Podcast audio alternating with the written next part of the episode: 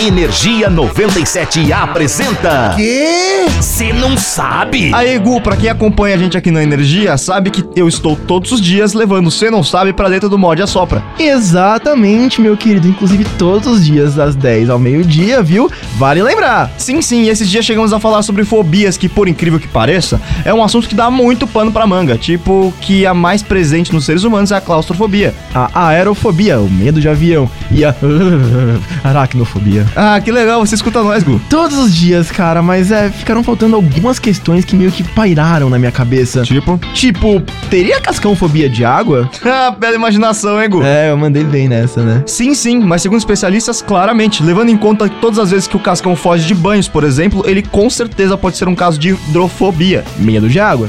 Obrigado, Big.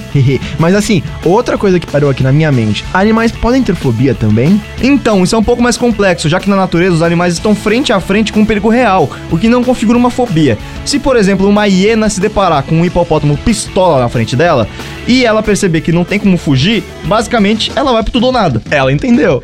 Porém, entretanto, todavia, em animais domésticos pode-se observar medos por conta de experiências traumáticas, algo que você pode facilmente identificar em animais resgatados de lares abusivos. Tadinho do bichinho.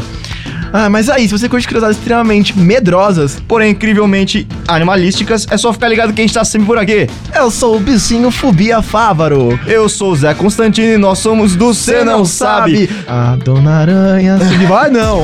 Energia 97 apresentou. Ah, já sei. O quê? Você não sabe?